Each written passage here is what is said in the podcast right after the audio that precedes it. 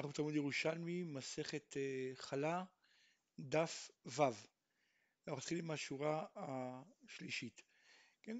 הזכרנו בדף הקודם שאם הלוי הקדים בשיבולים, כלומר הלוי קיבל את המעשר לפני המרוח, אז בעצם אה, הוא יהיה חייב רק בתרומת מעשר, והוא יהיה פטור מתרומה גדולה. למרות שבעצם, כיוון שעוד לא מירכו את זה, אז התבואה הזאת גם מכילה גם את החובה לתרומה גדולה. אף על פי כן הוא פטור, ואלו שתי מקורות, או בגלל שכתוב בערימכם את חלבו ממנו, אז מכאן שאת חלבו ולא חלבו, חל, חלבו וחלב חברו. זאת אומרת שהלוי לא צריך לתת גם כן תרומה גדולה, שבעצם הבעלים היה חייב אותה. זה מקור אחד. ומקור שני אמרנו, בגלל שכתוב, והרימותי ממנו תרומת השם מעשר מן המעשר. מכאן למדו חז"ל, מעשר מן המעשר, ולא תרומה גדולה ומעשר מן המעשר. כלומר חייב רק, רק, מעשר, רק את תרומת מעשר. אומרת הגמרא, וכל זה דווקא בשמרח הלווית השיבולים שקיבל כמעשר, ורק אחרי זה הפריש תרומת מעשר. כן, שאז בעצם בבת אחת חלים שני החיובים, גם חיוב תרומה גדולה וגם חיוב תרומת מעשר, ובזה התורה חידשה שחלב אחד אתה מרים ואתה לא מרים שתיים. אתה נותן רק תרומת מעשר ולא צריך לתת גם את התרומה הגדולה. אבל אם הלוי הפריש תרומת מעשר כשזה עדיין היה בשיבולים, כלומר הוא קיבל שיבולים, כן? והוא הפריש על זה תרומת מעשר בתור שיבולים, רק אחרי זה הוא מרח, אז לא בדה, כי במקרה כזה אין בשעת החיוב אלא חיוב אחד, כן, הרי שהוא ממרח, אז חל החיוב, יש רק חיוב אחד של תרומה גדולה, ואת זה הוא יהיה חייב להפריש. עוד דבר, עוד תנאי, כל זה שפתרנו אותו, מתרומה גדולה, אז דווקא כשהפריש ממנו עליו. כלומר שהוא קיבל שיבולים והוא מפר, מפריש מהם, כן, מהשיבולים עצמם הוא מפריש את תרומת מעשר.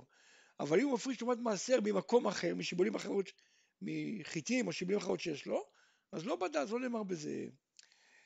תנא, למדנו במשנה, מעשר שני והקדש שנפדו, כן? שהם פטורים ממעשרות. שואלת הגמרא, מה זאת אומרת, מה החידוש? אם זה נפדה, הרי זה חולים גמורים. אז מה החידוש שהוא פטור ממעשרות? מה אתה אומר, רבי זרע ורבי יוסף ורבי חמא ברור כבר אמרו בשם רבי יהודה ורבי אליס, מה אתה בא בשם רבי יהודה? ושהקדימו בשיבולים, כן? ומדובר כאן במעשר שני שהקדימו בשיבולים. ואומנם המעשר הזה נפדה, אבל הוא לא הפריש תרומה גדולה. והחידוש הוא שכמו שאמרנו לגבי מעשר ראשון שהקדימו בשיבולים שהוא פטיר מתרומה גדולה, אז גם כן מאותו מקור אנחנו יודעים גם כן שמעשר שני שהקדימו בשיבולים פטור מתרומה גדולה. רבי יונה ביי, האם מה שאמרה המשנה שמעשר שני פטור זה רק למאן דאמר שמעשר שני זה ממון גבוה ואינו כנכסיו?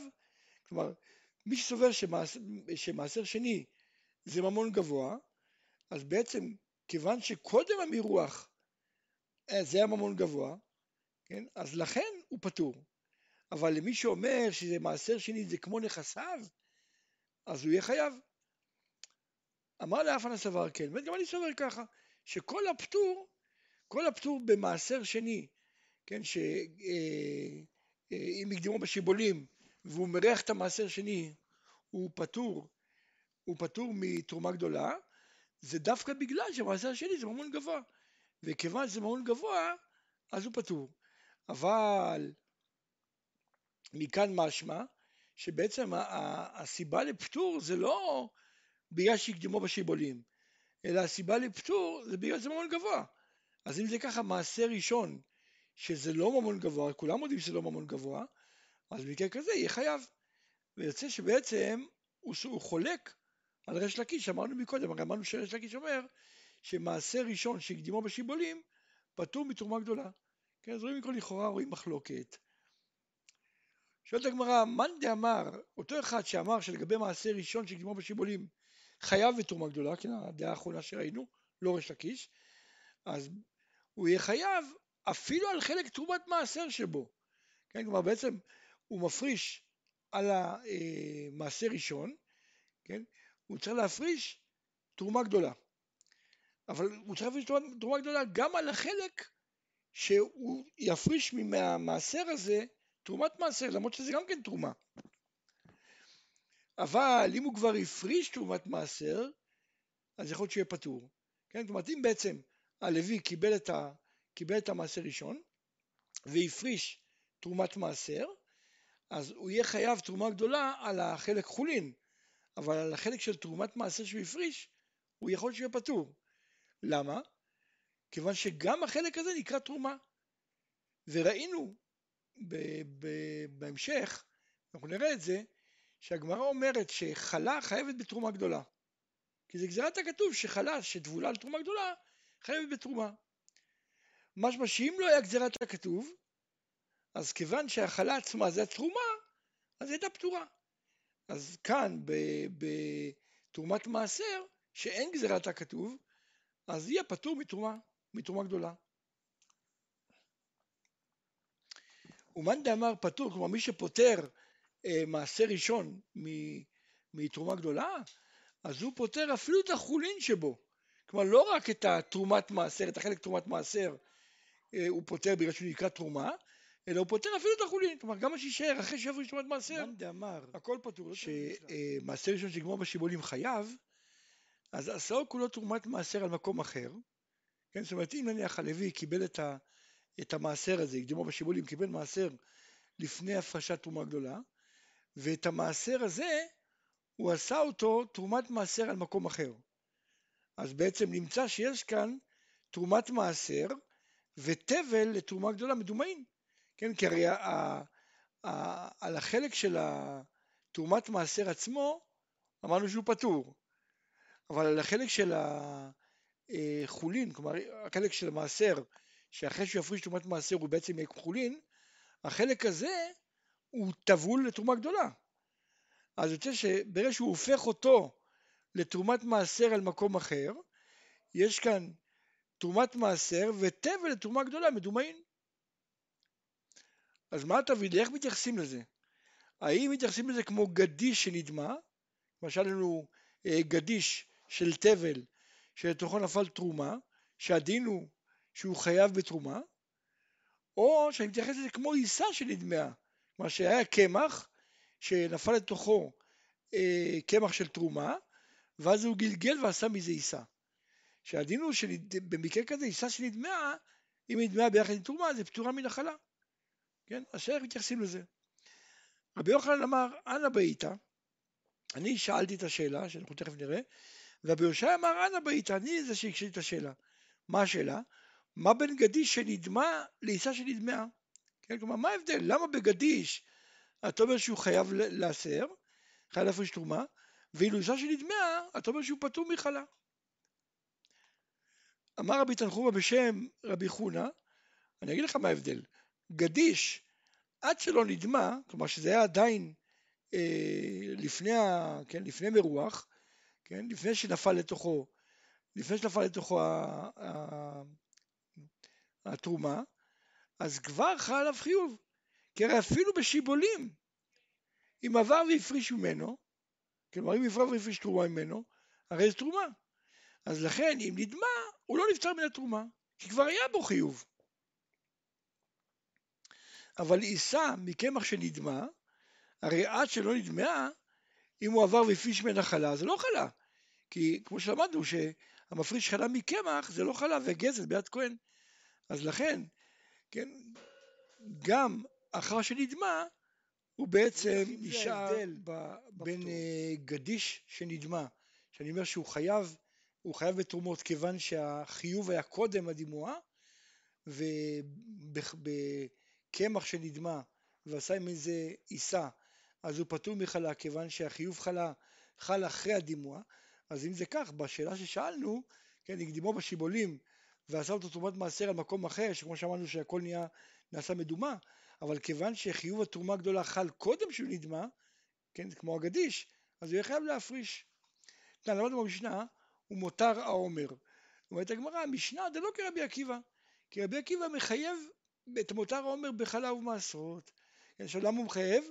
יש שני, שני אפשרויות להסביר את זה, או שהוא סובר שאין מרוח הקדש פותר, זו אפשרות אחת, אפשרות שנייה שהוא סובר שמראש ההקדש בכלל לא משלם על החלק שנשאר, בעצם ההקדש משלם רק על העיסרון ש, אה, היסרון הסופי שיצא אחרי כל הניפוי, כן, שמנפים כמה פעמים, מה שישאר בסוף, היסרון האחרון שישאר, רק על זה ההקדש משלם. אז בעצם כל השאר בכלל לא יתקדש, זה חולין גמורים.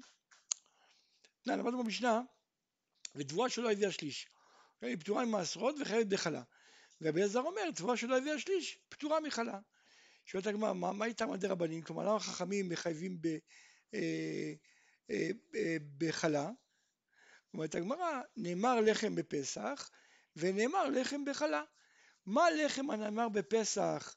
זה כל דבר שבא לידי חמץ, בא לידי מצה, כן, כלומר אם זה מחמיץ, אני גם יכול, אם, זה לא מחמיץ, יכול להיות לידי מצה, אז גם תבואה שלא הביאה שליש, כיוון שהיא באה לידי חמץ, היא באה לידי מצה. כן? וגם בלחם, גם הלחם שנאמר בחלה, אותו דבר. דבר שהוא בא לידי מצה וחמץ, חייב בחלה. ואף תבואה שלא הביאה שליש, כיוון שהיא באה לידי חמץ, באה לידי חמץ, היא חייבת בחלה. שואלת הגמרא, אז אם ככה, מה הייתה מדי רבי יהודה שפוטר מחלה? אז אמרה, דכתיב גבי חלה כתרומת גורן, כן תרימו אותה. כלומר, בעצם התורה הקישה תרומת גורן לחלה.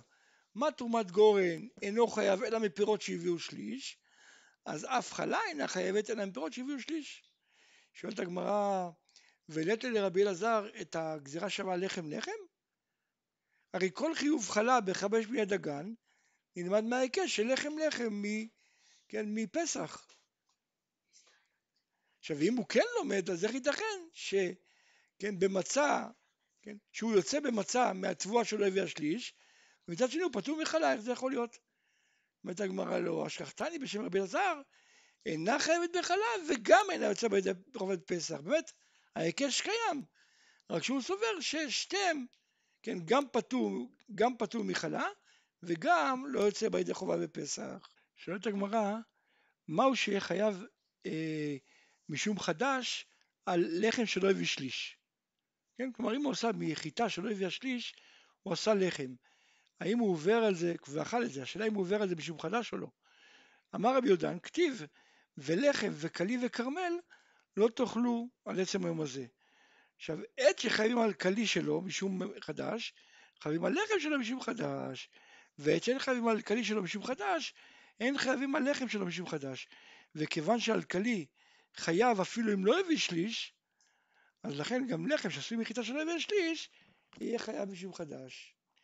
באמת הגמרא, בכל אופן רואים שלכולי עלמא תבואה שלא הביאה שליש, פטורה ממעשרות. מה היא טעמה? אמר רבי זרע, כתיב עשר תעשר את כל תבואת זרעך. כלומר מכאן למדו דבר שהוא נזרע ומצמיח, אותו אתה חייב לעשר. יצא פחות משליש, שאם נזרע אינו מצמיח.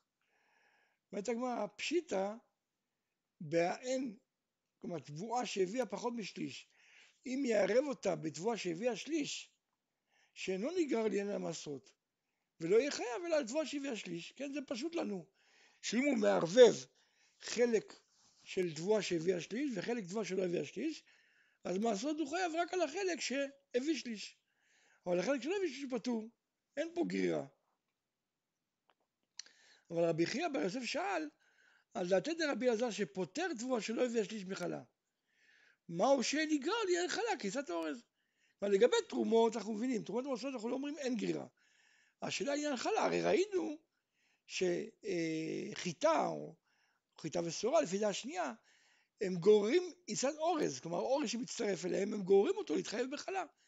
אז האם, האם הם אה, חיטה תגרור גם כן תבואה שלא שליש? שלא תורמים, שאין תורמים מהחדש על הישן. ומה שקובע לעניין זה, זה הבאת שליש. כן, כלומר שלא תורמים מתבואה שהביאה שליש קודם ראש שנה, על תבואה שהביאה שליש אחרי ראש שנה.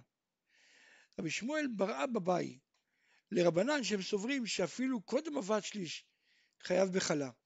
אז מה נקרא חדש ומה נקרא ישן? בחלה. כן? עונה הגמרא מי שבא לכלל תבואה, כן? זאת אומרת בעצם אה, אה, חיטה שבאה לכלל תבואה קודם ראש שנה, אז לא מפרישים ממנה חלה על חיטה שבאה לכלל תבואה אחרי ראש שנה. הגמרא מביאה דוגמאות. שתי שדות, אחת הביאה שליש קודם ראש השנה, ואחת פחות משליש. כלומר היא הביאה שליש אחרי ראש שנה, אבל, אבל לכלל תבואה היא כן הגיעה. אז נמצא שלכלה מפרישים רק אחת, כן? כי שניהם, כן, שניהם הגיעו לכלל תבואה באותו זמן. כי גם זאת שהגיעה אה, לשליש ודאי, אבל גם זאת שהייתה פחות משליש, לכלל תבואה היא כבר הגיעה קודם ראש שנה. אבל ים מעשרות צריך להפריש שתיים, כן? כי אה, שדה אחת הביאה שליש קודם ראש שנה, ואחת אחרי ראש שנה. מקרה שני, אחת הביאה פחות משליש קודם ראש שנה, כלומר, אבל, אבל היא באה לכלל תבואה, ואחת עדיין הייתה, נס... הייתה עדיין עשבים. אז בעצם יוצא שלכלה שתיים, כיוון שאחת הגיעה לכלל תבואה קודם ראש שנה, והשנייה שהייתה עשבים, אז הגיעה לכלל תבואה אחרי ראש שנה, אבל למעשרות אחת, כי הרי שתיהם הביאו שליש רק אחרי ראש שנה. עוד מקרה, אחת הביאה שליש, ואחת הייתה עשבים. אז בין לחלה, בין למעשרות, שתיים, כן, כי אחת שהביאה שליש קודם ראש שנה, כן, אז, והשנייה הייתה עשבים עדיין, אז לא מפרישים זאת שהביאה שליש על זאת שהייתה עשבים, כי היא הביאה שליש אחרי ראש שנה. אז לא מפריש מזאת שהביאה לפני ראש שנה, על זאת שהביאה אחרי ראש שנה. וגם לעניין חלה זה שתיים, כיוון שאחת הביאה שליש, אז היא כבר באה לכלל תבואה והיא חייבת בחלה, והשנייה שהייתה עשבים, היא באה לכלל תבואה רק בשנה השנייה. אז לכן, בין לחלה בין למעשרות, חייב שתיים.